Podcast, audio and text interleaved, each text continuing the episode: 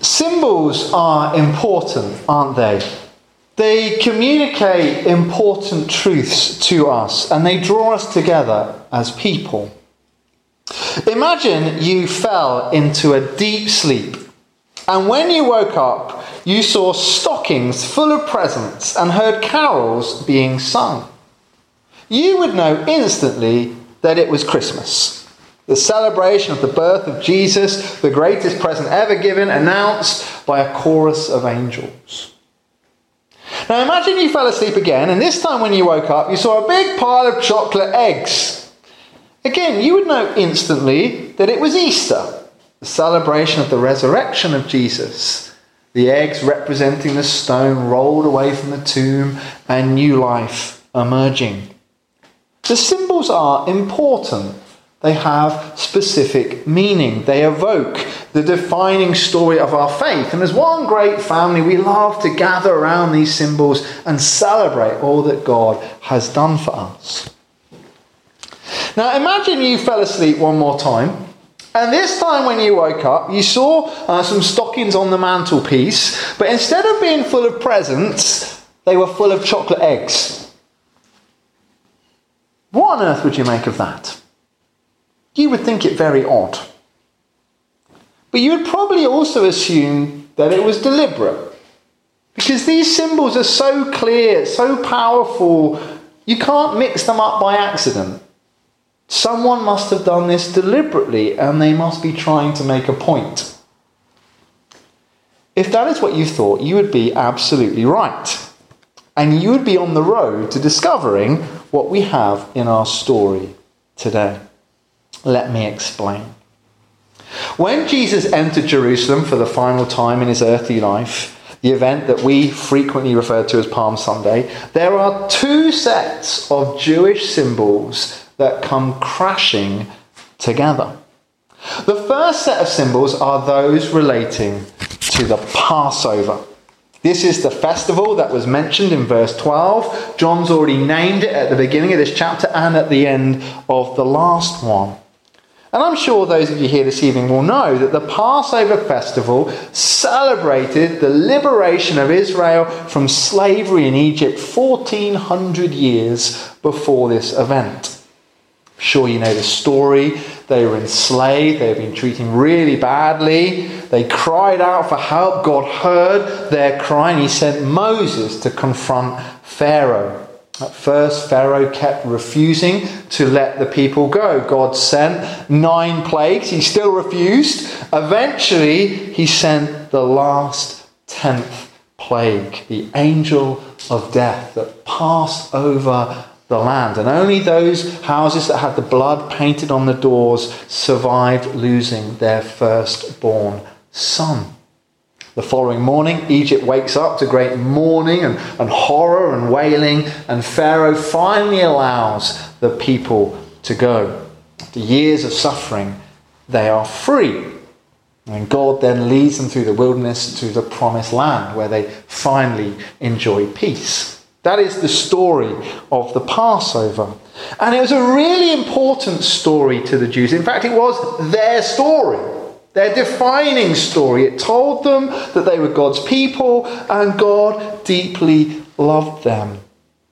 So every year, when Passover was celebrated, a great festival was held. Thousands of people from all over the country would travel to the capital.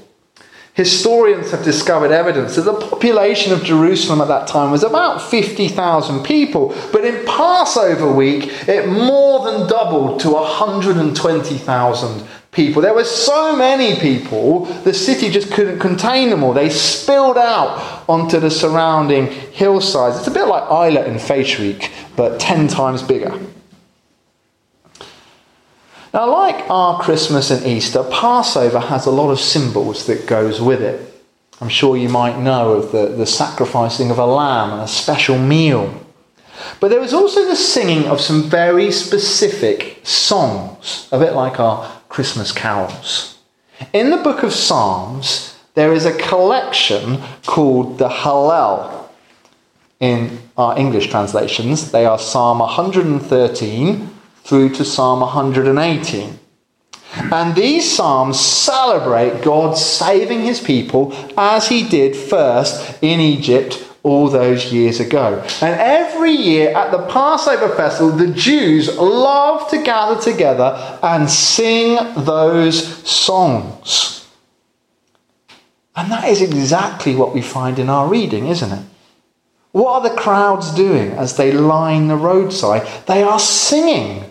Hosanna! Blessed is he who comes in the name of the Lord. Hosanna! Blessed is he who comes in the name of the Lord. Now, Hosanna very simply means save us. Save us now. It's, it's a cry yearning for liberation. Blessed is he who comes in the name of the Lord is a direct quote from Psalm 118, the final psalm of this Jewish Hallel. It is a psalm all about God triumphing over his enemies, setting his people free, and the promise that God would do it again if his people ever found themselves in that situation. So, are we beginning to get a feel for what's going on here? A huge number of people have massed together to celebrate God setting them free from their enemies. They're singing propaganda songs, songs of liberation. As each pilgrim arrives in Jerusalem, the city is slowly filling up with more and more expectation. The Jewish people yearn to be free again, this time free from their Roman overlords. Perhaps this is the year that God will do it. Every year at Passover time, Jerusalem simmered with this political and religious tension. Just one small act of disruption could explode violently. Everyone was on tenterhooks. But here's the thing alongside the symbols of Passover, there's another set of symbols thrown in as well. It's a bit like finding Easter eggs in Christmas stockings. Something very deliberate is happening here. Let me explain.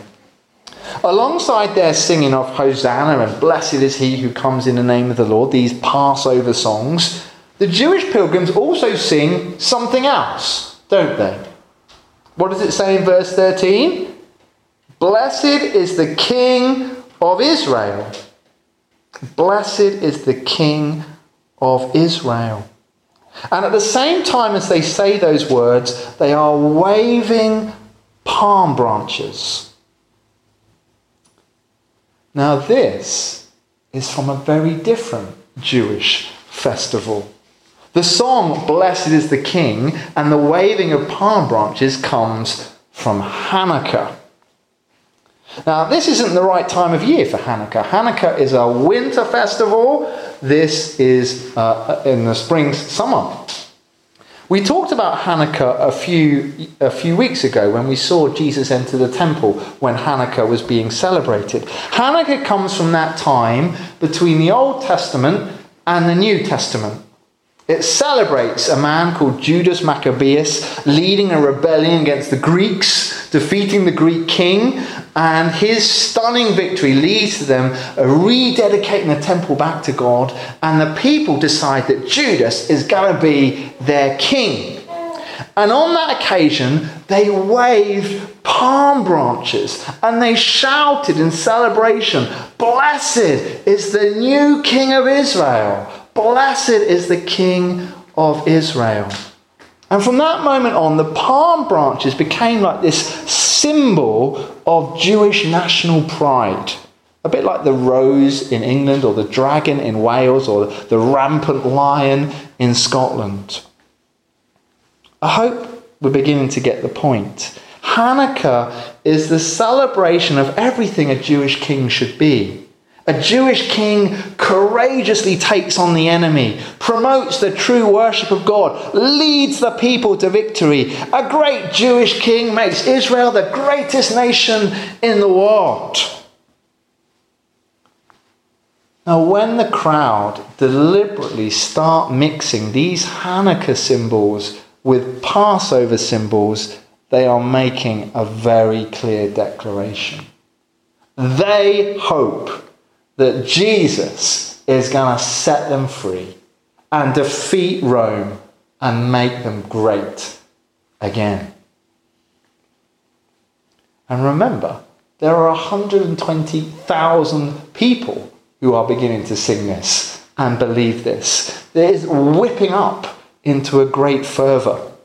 What we have here is a powder keg of explosive emotion. Now, there's one other thing I'd like us to notice before we go on. Did you see in verse 13 that rather unremarkable statement that the crowd with their palm branches went out to meet Jesus? It seems like something of nothing, doesn't it? But it's not. In the ancient world, a crowd would go out of the city and line the roadside to welcome back a conquering king. In those days, the hero would ride into their hometown in his marvelous procession with all his army behind him and all the spoils of war behind that, and the crowd would give this triumphal welcome.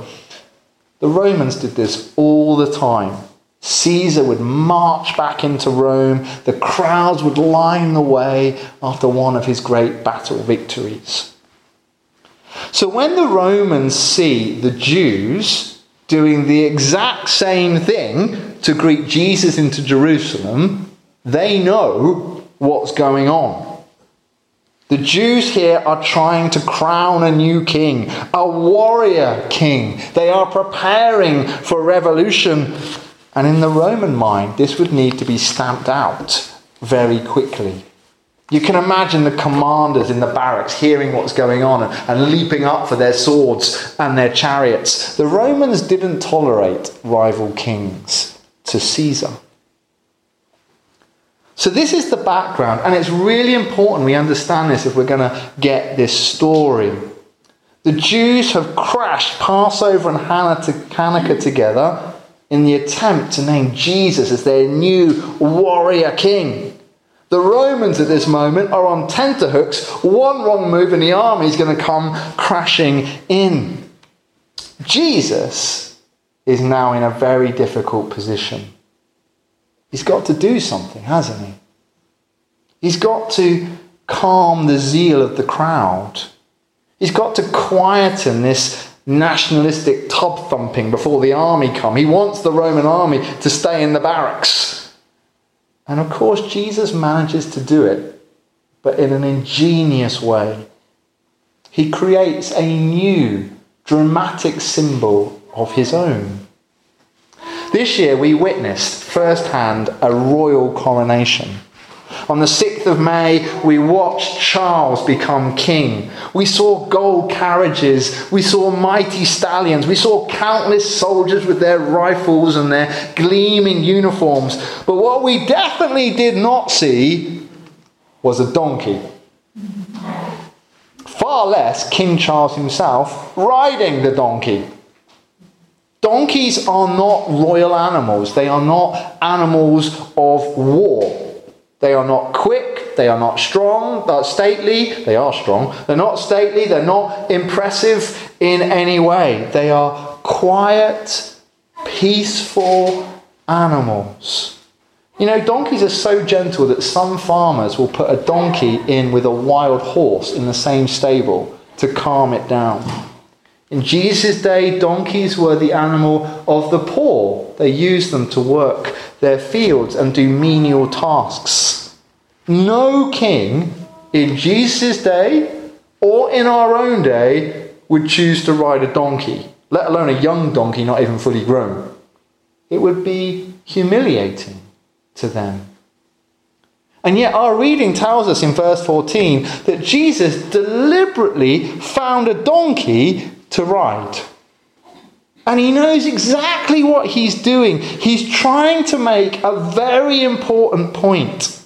He's not denying that he is king, but he is a king like no other.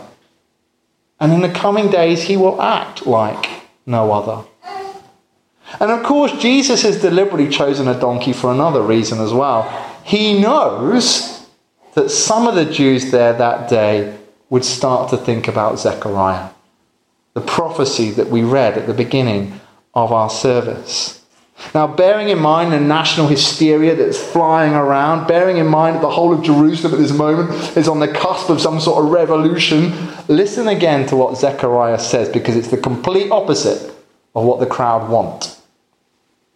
Rejoice greatly, daughter Zion. Shout, daughter Jerusalem. See, your king comes to you, righteous and victorious, lowly and riding on a donkey, on a colt, the foal of a donkey.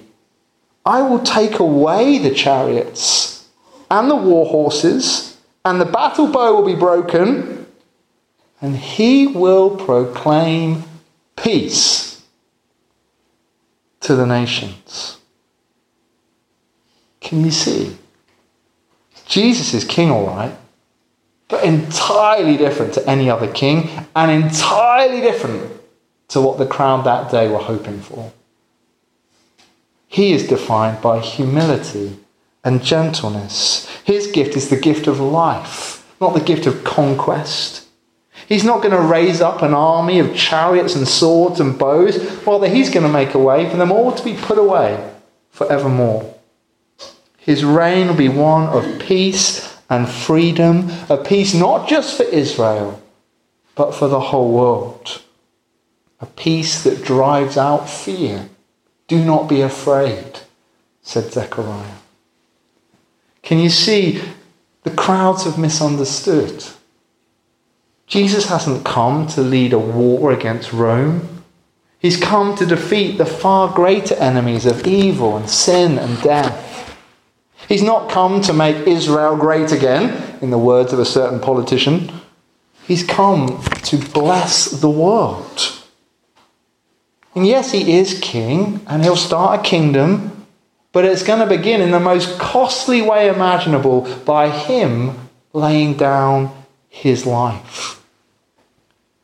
When Jesus climbed up onto the back of that donkey, he was pleading with the crowds to open their eyes longing for them to remember the words that he had spoken. He was trying to correct their misunderstandings before it was too late. I imagine many in the crowd that day were greatly disappointed when they saw Jesus on a donkey. All of their expectations would have suddenly fallen flat. But little did they know that Jesus was saving their lives. John tells us in verse 16 that even the disciples don't get this yet. They haven't worked it all out. And they would only fully understand after Jesus' death and resurrection, when the full scale of his victory would become clear. For now, they're bamboozled like the crowds. Jesus is king, but somehow, in a way, they can't put their finger on yet. Our passage ends with something rather wonderful. It gives us a hint as to why it is so much better for us that Jesus is the type of king that he is and not the nationalistic conqueror for Israel that the crowds had hoped for. The Pharisees have watched everything that has taken place and they're dismayed by it. They've watched the crowds going over to Jesus and they're bemused. They've done everything they could to discredit Jesus and they have failed. So they say out loud, See, this is getting us nowhere. Look how the whole world has gone after him. What incredible irony there is in those words. Look how the whole world has gone after him. Unbeknown to them, they have hit the nail on the head. Exactly. Jesus hasn't come to win a battle just for Israel. He's come to win the whole world back to God. And this is what John has strived to point out again and again in his gospel. Who can forget those words of John 3? For God so loved the world that he gave his one and only Son, that whoever believes in him shall not perish but have eternal life. For God did not send his Son into the world to condemn the world, but to save the world through him. Later in John 10, as the Good Shepherd, Jesus said that his task was to bring in the sheep from the other hills to join the pen of Israel. In John 11, John speaks of Jesus gathering God's scattered children from all over the world and uniting them as one big family. This has always been the plan. Yes, Jesus was a Jew and the King of the Jews, and he fulfilled all of God's promises to the Jewish people. But in doing so, he throws open the doors of God's kingdom to the world. Of course, the Pharisees that day had no clue what they just said, but finally they've said something right. Jesus has come to make peace, and peace for all the world. So, how are we to respond to that? Here's a picture of George Verwer, who died recently, and uh, Riona was at his memorial service. A man who had a vision for taking Jesus to the world. I hope understanding uh, this passage now that we will see that Jesus is everything this world needs. He is the Passover lamb, our rescuer and liberator, our forgiver of our sin. He is the Hanukkah king, but he is king of the whole world, and one day all will bow before him. And this news is so good, it must be spread far and wide, in word and action. And the only way that we can do that is by trying to act like the servant king that Jesus was, making peace where we can, improving life wherever we find it broken, trying to build the kingdom of God on earth. And one day, that great task will be complete. And we will rest with our King for eternity. And when that day comes, we will find that we are part of a multitude from every nation of the world.